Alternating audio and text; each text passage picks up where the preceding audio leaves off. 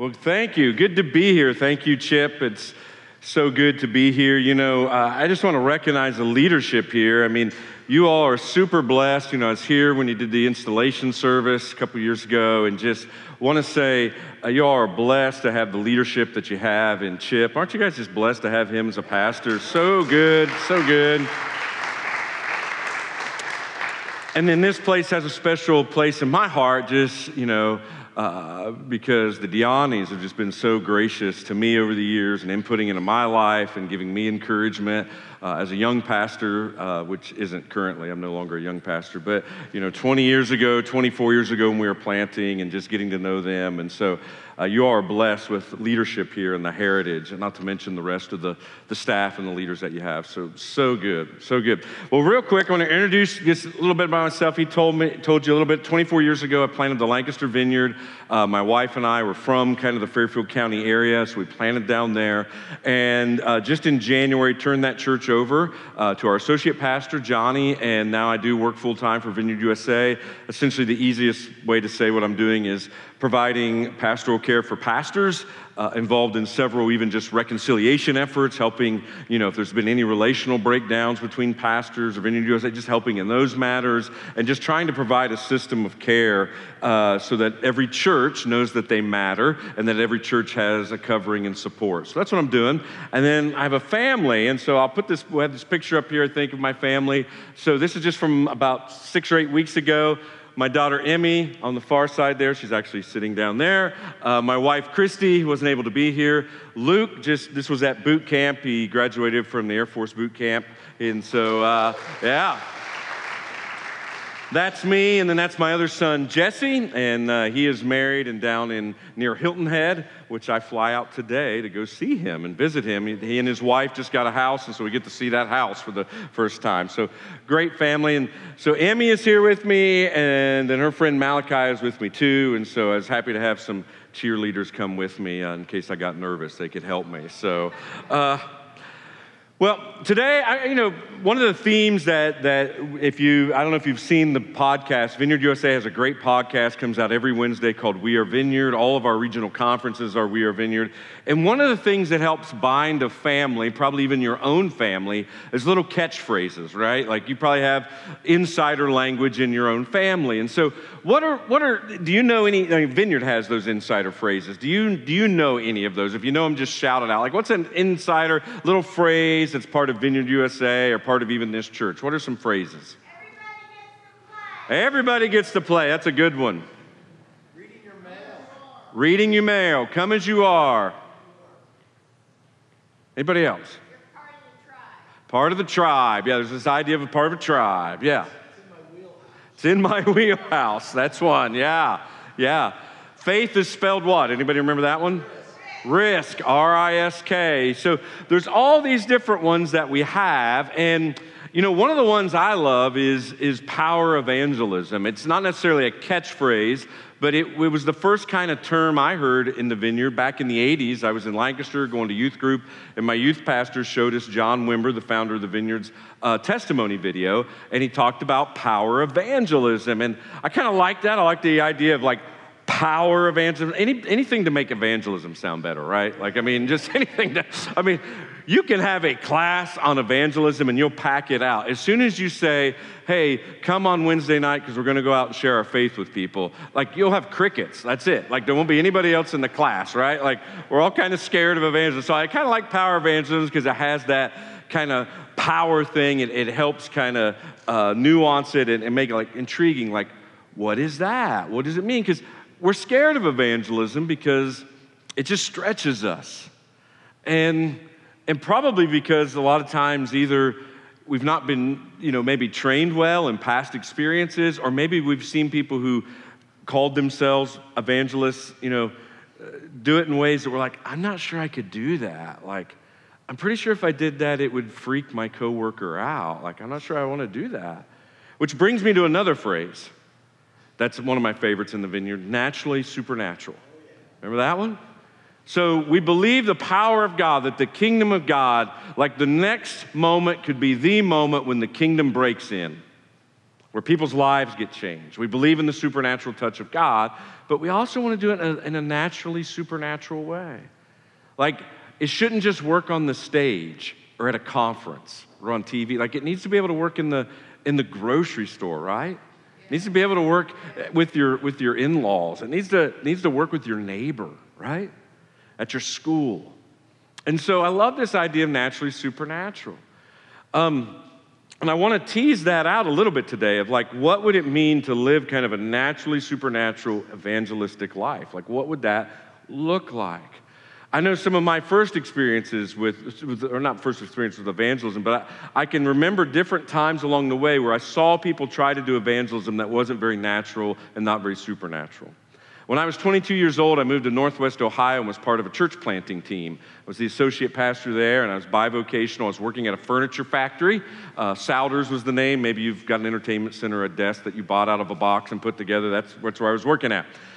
And so one night, I was working third shift, and one night, one of my coworkers, an older gentleman, he said, I'm going to share my faith tonight. I thought, oh, this, ought to, this ought to be interesting.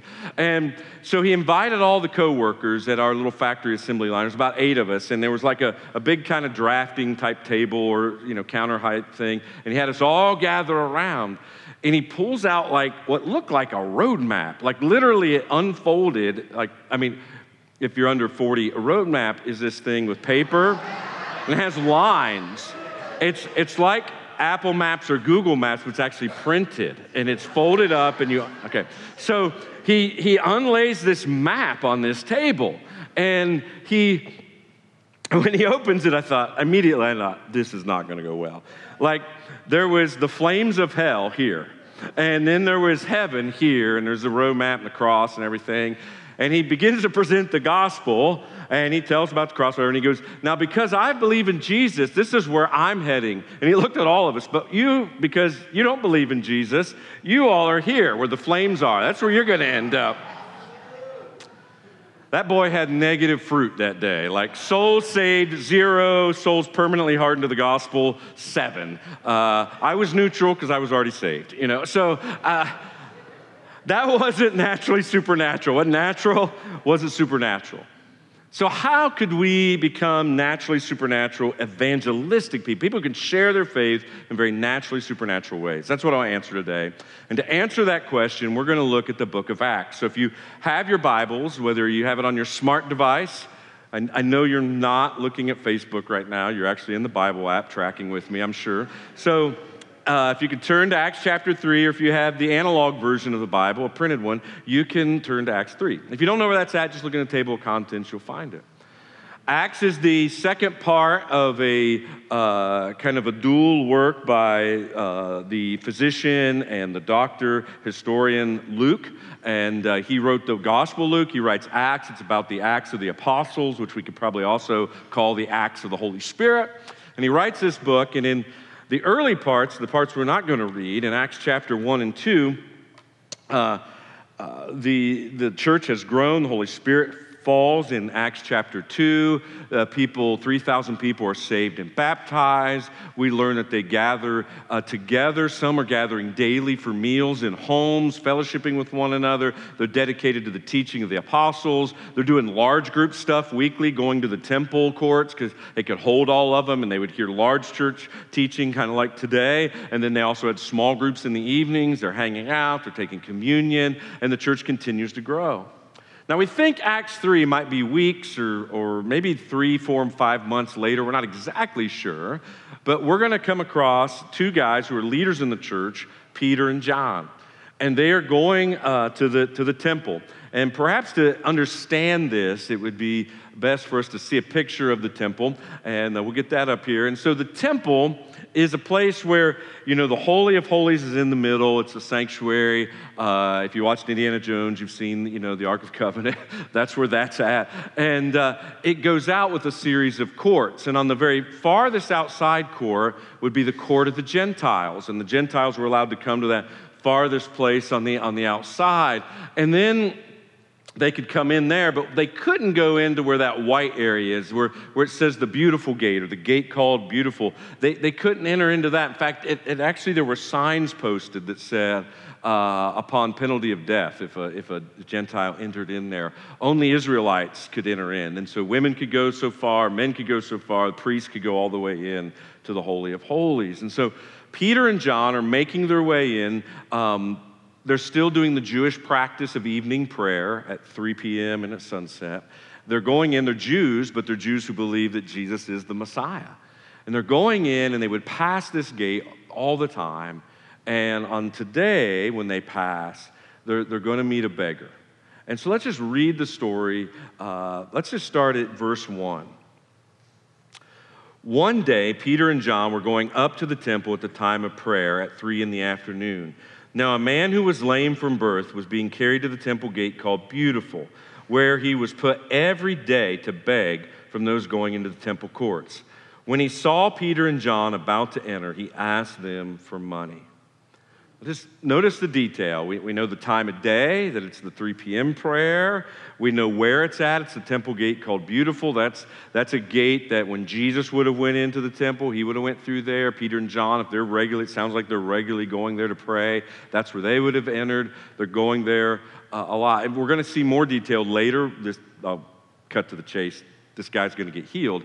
And, and Luke even gives detail of exactly how that healing happens, how his legs are strengthened he's a big guy on, on detail here. He's given this to us to see.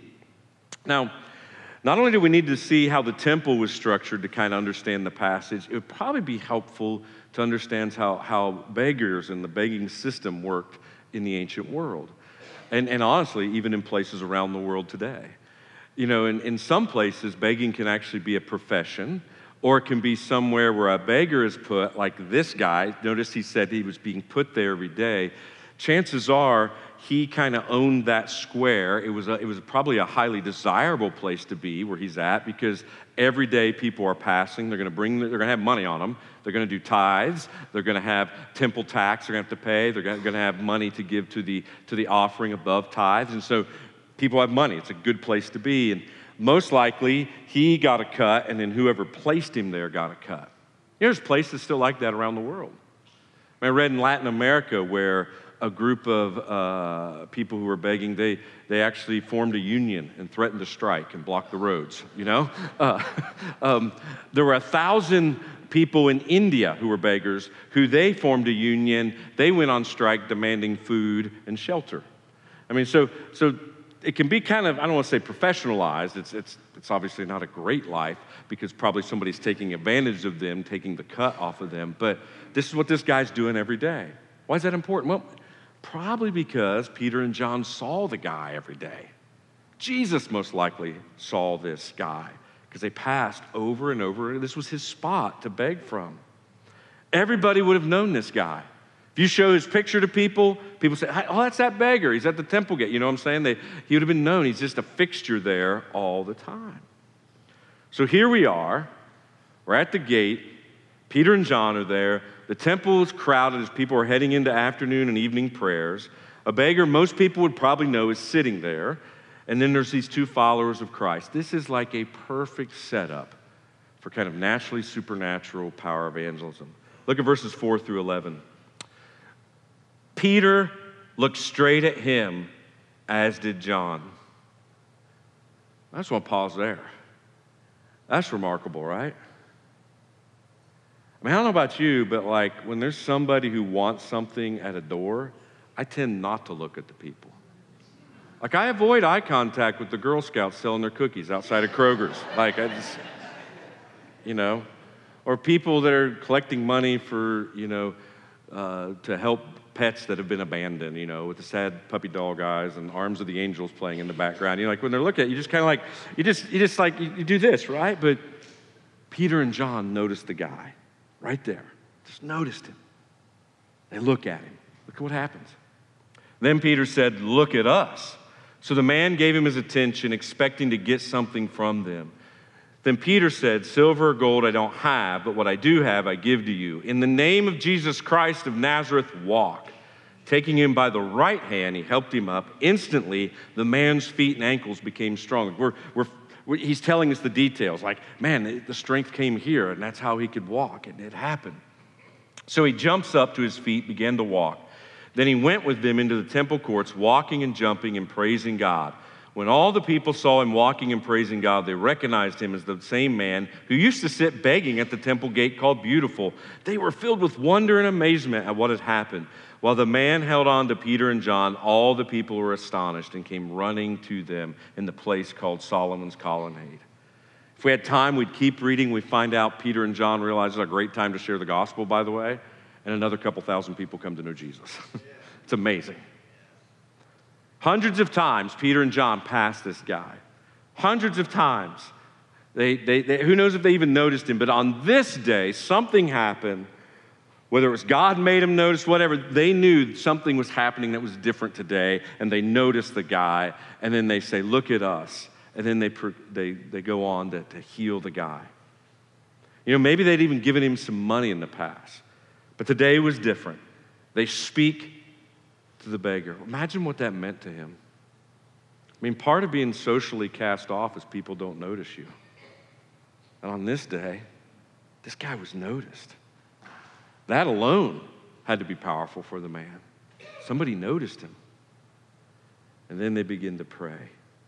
Peter and John were given eyes to see what God was doing that day. And they realized they've been trained by Jesus that, that God has compassion to act and he has the power to act. And on that day, they knew they were supposed to do something. And they're so sure of it, they just command healing to happen. It's important to see that what Peter and John were doing was not acting on their own. I mean, they had been trained, like I said, you know, uh, I, this could somebody could have yelled this out probably uh, as a catchphrase of, of the vineyard is like our hallmark verse is like John 5 19. And Jesus says, I only do the things I see the Father doing. Now, here's the good news.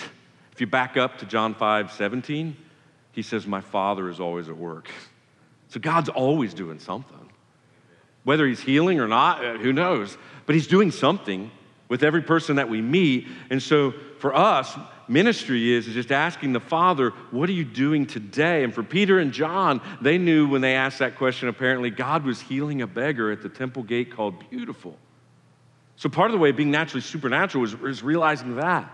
Peter and John knew God was always at work, so they're always looking. They're always scanning the crowd. They're, when they're at work, when they're with their family, or talking to their neighbors, they're like, what is God doing right? He's always at work, so what's he doing in the moment? And then once you discover that, you just go with it. You don't have to make it happen. God's already doing it. You're just partnering with him. They also knew that, that Jesus had told them in Acts 1 8 that when you will receive power when my spirit comes on you, and they had received the power of the Spirit. Now, it's interesting when we think about the power of the Spirit, there's, there's two types of power that they receive. They, they receive the dunamis power of the Spirit, which is the innate ability to do something. Like they could actually, the Spirit lived in them, gifts of healing apparently came in them, and there was actually power in that moment to, to heal the person. Came from God. It was God's power in them, but they had this power to, to do the work. They had dunamis power. But they not only had dunamis power, they had another kind of power called exousia. Exousia means authority power.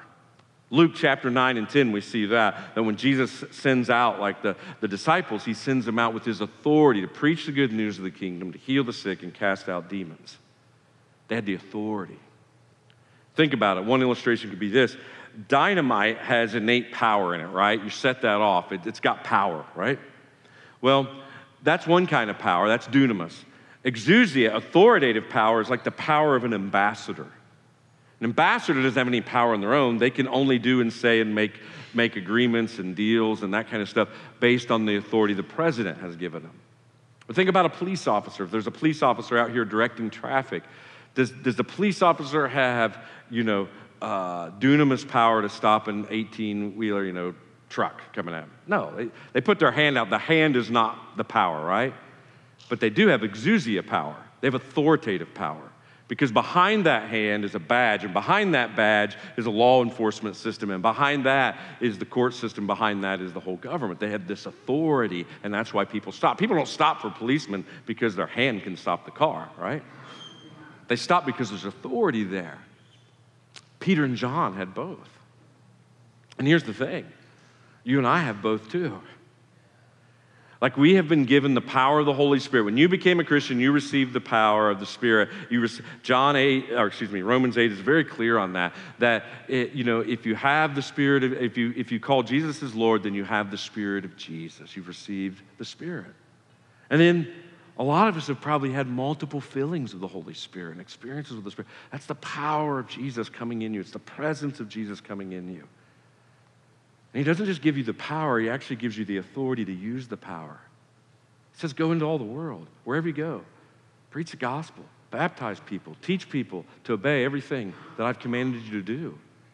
Which, by the way, is all the things like preach the gospel, heal the sick, cast out the. That's what Jesus was doing. He said, You'll even do greater things than these. He's set us apart to do these things. You and I have the power and the authority to do it. So the result for this guy on that day was he was instantly healed.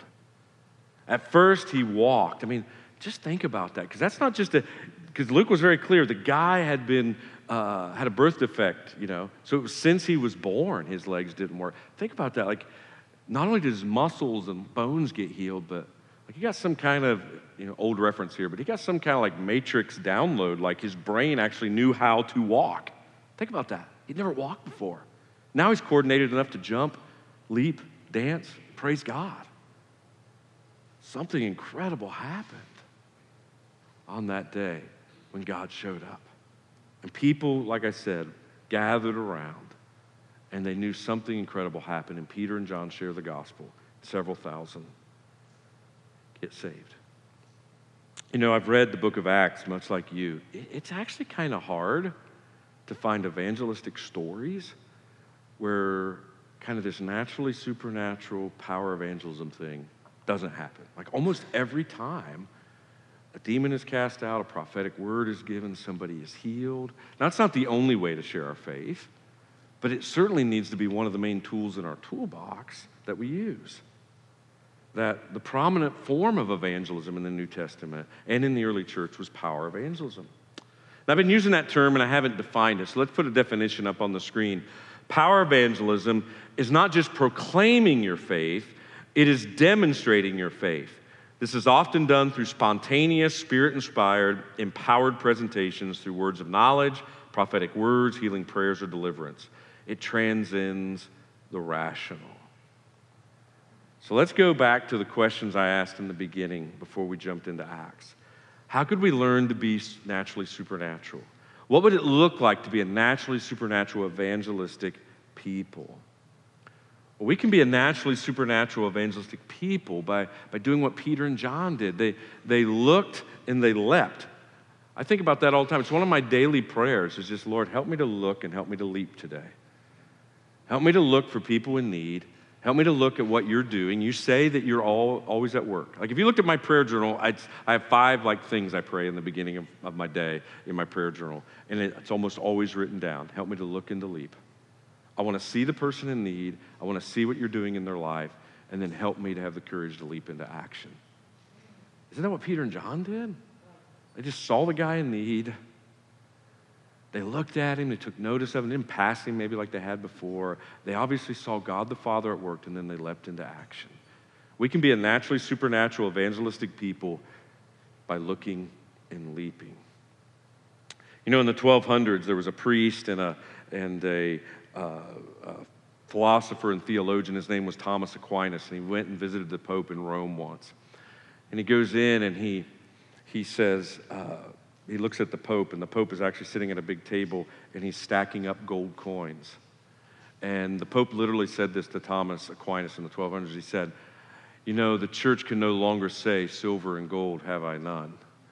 And Thomas Aquinas, just like that, reported, Neither can the church say, Rise up and walk anymore. Earlier this year in March, I was at Alpha. I don't know if you've heard of Alpha, or not Alpha, I went at Alpha. I was at Exponential, a church planting conference in Orlando. 4,300 church planters, 500 Wesleyans, a lot of Baptists, a few Assembly of Gods, and there was 100 vineyard pastors there. Well, at the end of each session of Exponential, so this is like mainline, or not mainline denominations, but evangelical denominations, not, not a lot of charismatics in the room. And the guy from Alpha USA gets up, and the, and the guy that leads, uh, Dave, that leads Exponential, gets up, and Dave says, I'm going to invite Todd up, who leads Alpha USA. And what we're about to do is biblical. I don't want to freak any of you out, but we're gonna we're gonna do this thing. We're gonna do this thing called like a prayer ministry time. Like he, he's trying to calm the nerves, you know. And without saying the word vineyard, uh, Todd from Alpha USA led all these Methodists and Wesleyans and Baptists in the five step prayer model and then had people pray for one another. By the third session, he was encouraging all these people to turn and give prophetic words to one another. There's a hundred vineyard pastors, and we're looking at one another like, did, did we win? Like, I mean, did, you know, like, like I mean, I, I thought this was our stick, you know, and, and, and praise God, it was always about passing it on to everybody else, right? But then this thought hit me. What a travesty if the rest, if the rest of church world caught up on power ministry and we, the vineyard, lost our birthright, our inheritance. That we no longer operated in the power and presence of God being a naturally supernatural people who expect that the next moment could be the moment when the kingdom breaks in. Let it not be. Let it not be, brothers and sisters. Let us be a people that there's something different about us. May people walk into these services and, and experience great preaching, yes. Experience great worship, yes. But may they come in here and say, there's just something different, there's something tangible. I don't, I, they may not even be able to put it into words, but it's the presence of God, that God is among his people.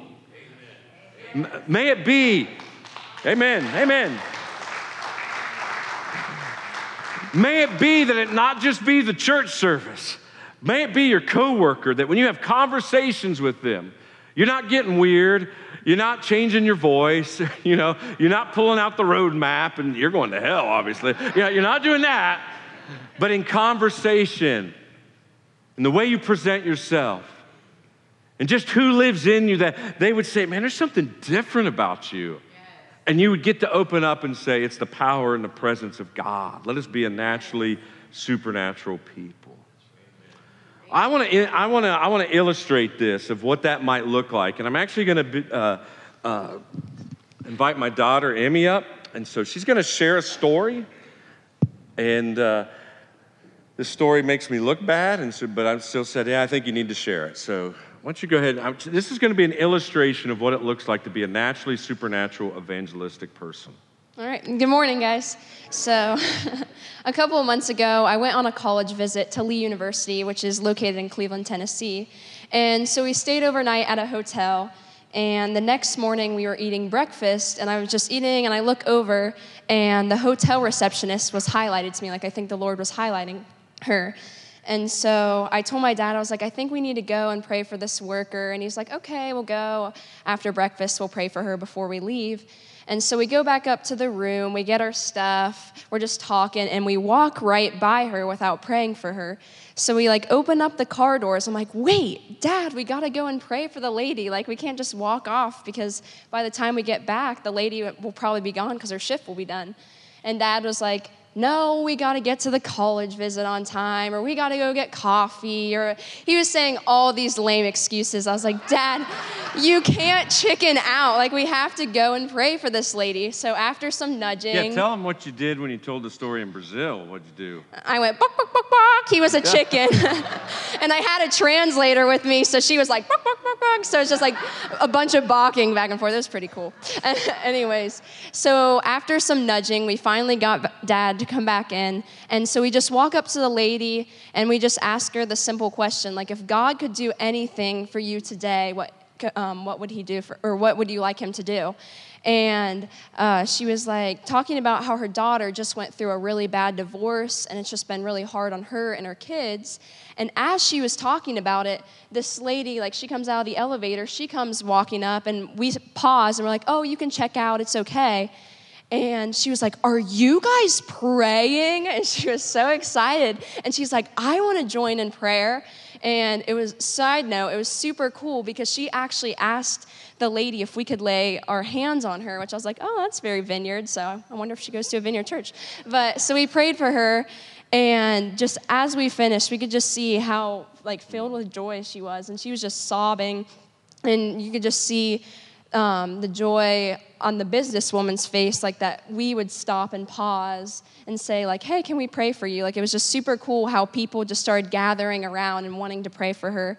And so I would just encourage you guys, like if you feel like the Lord is nudging you to pray for someone, like it could be a complete stranger at the grocery store, maybe even someone here today, I would encourage you to go and pray for that person because it could change their life. So Amen. Thank you, Amy.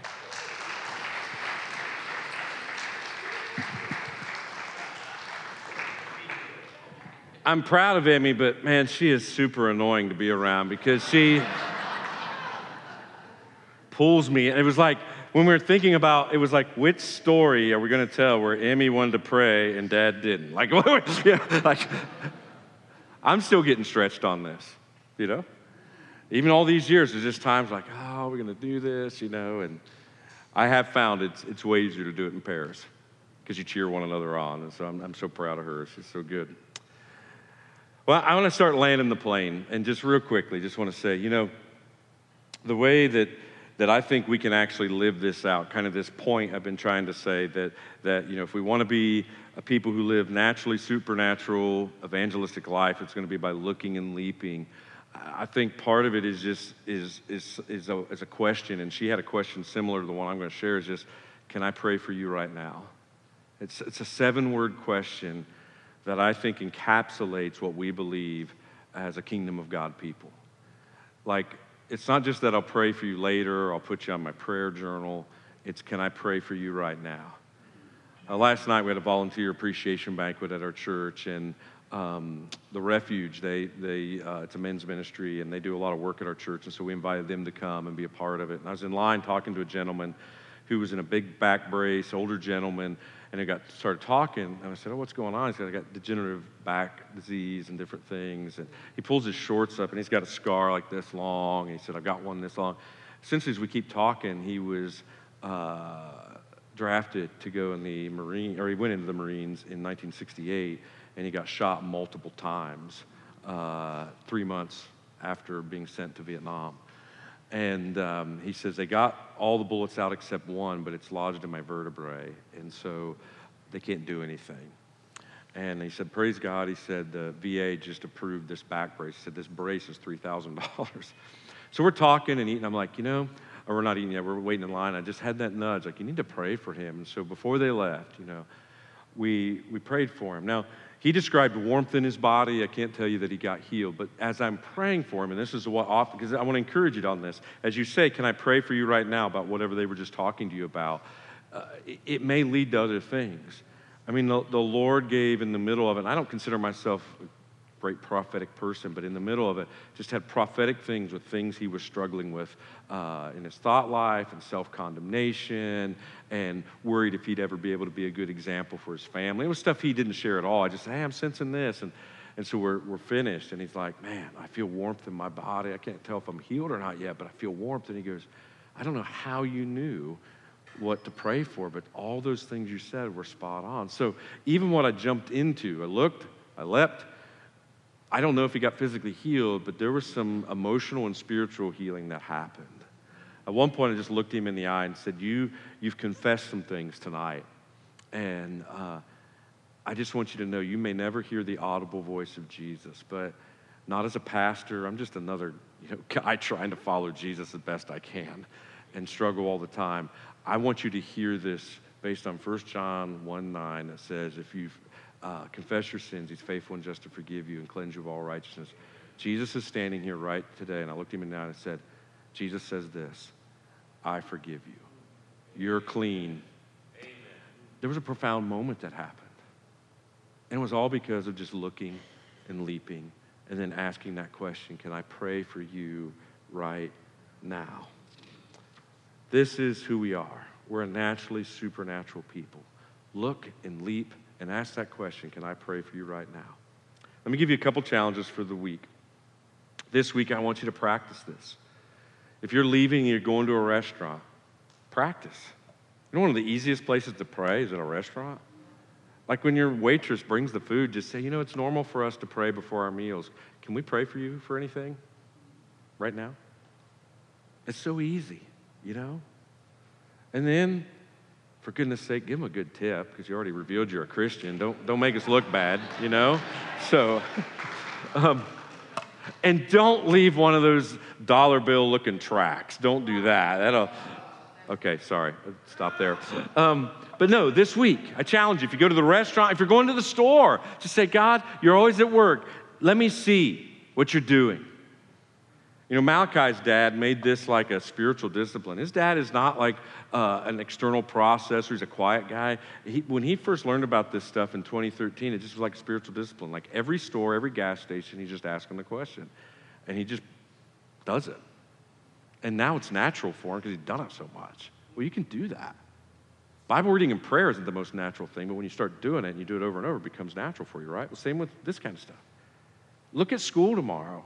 Look at, look at your workplace tomorrow. What's God doing? And then as you get into conversations and people share, man, we had this thing happen in our family this weekend, just say, I know this may sound weird. I don't want to weird you out, but can I just pray for you right now? Because, you know, what I found is it's like God shows up and helps people.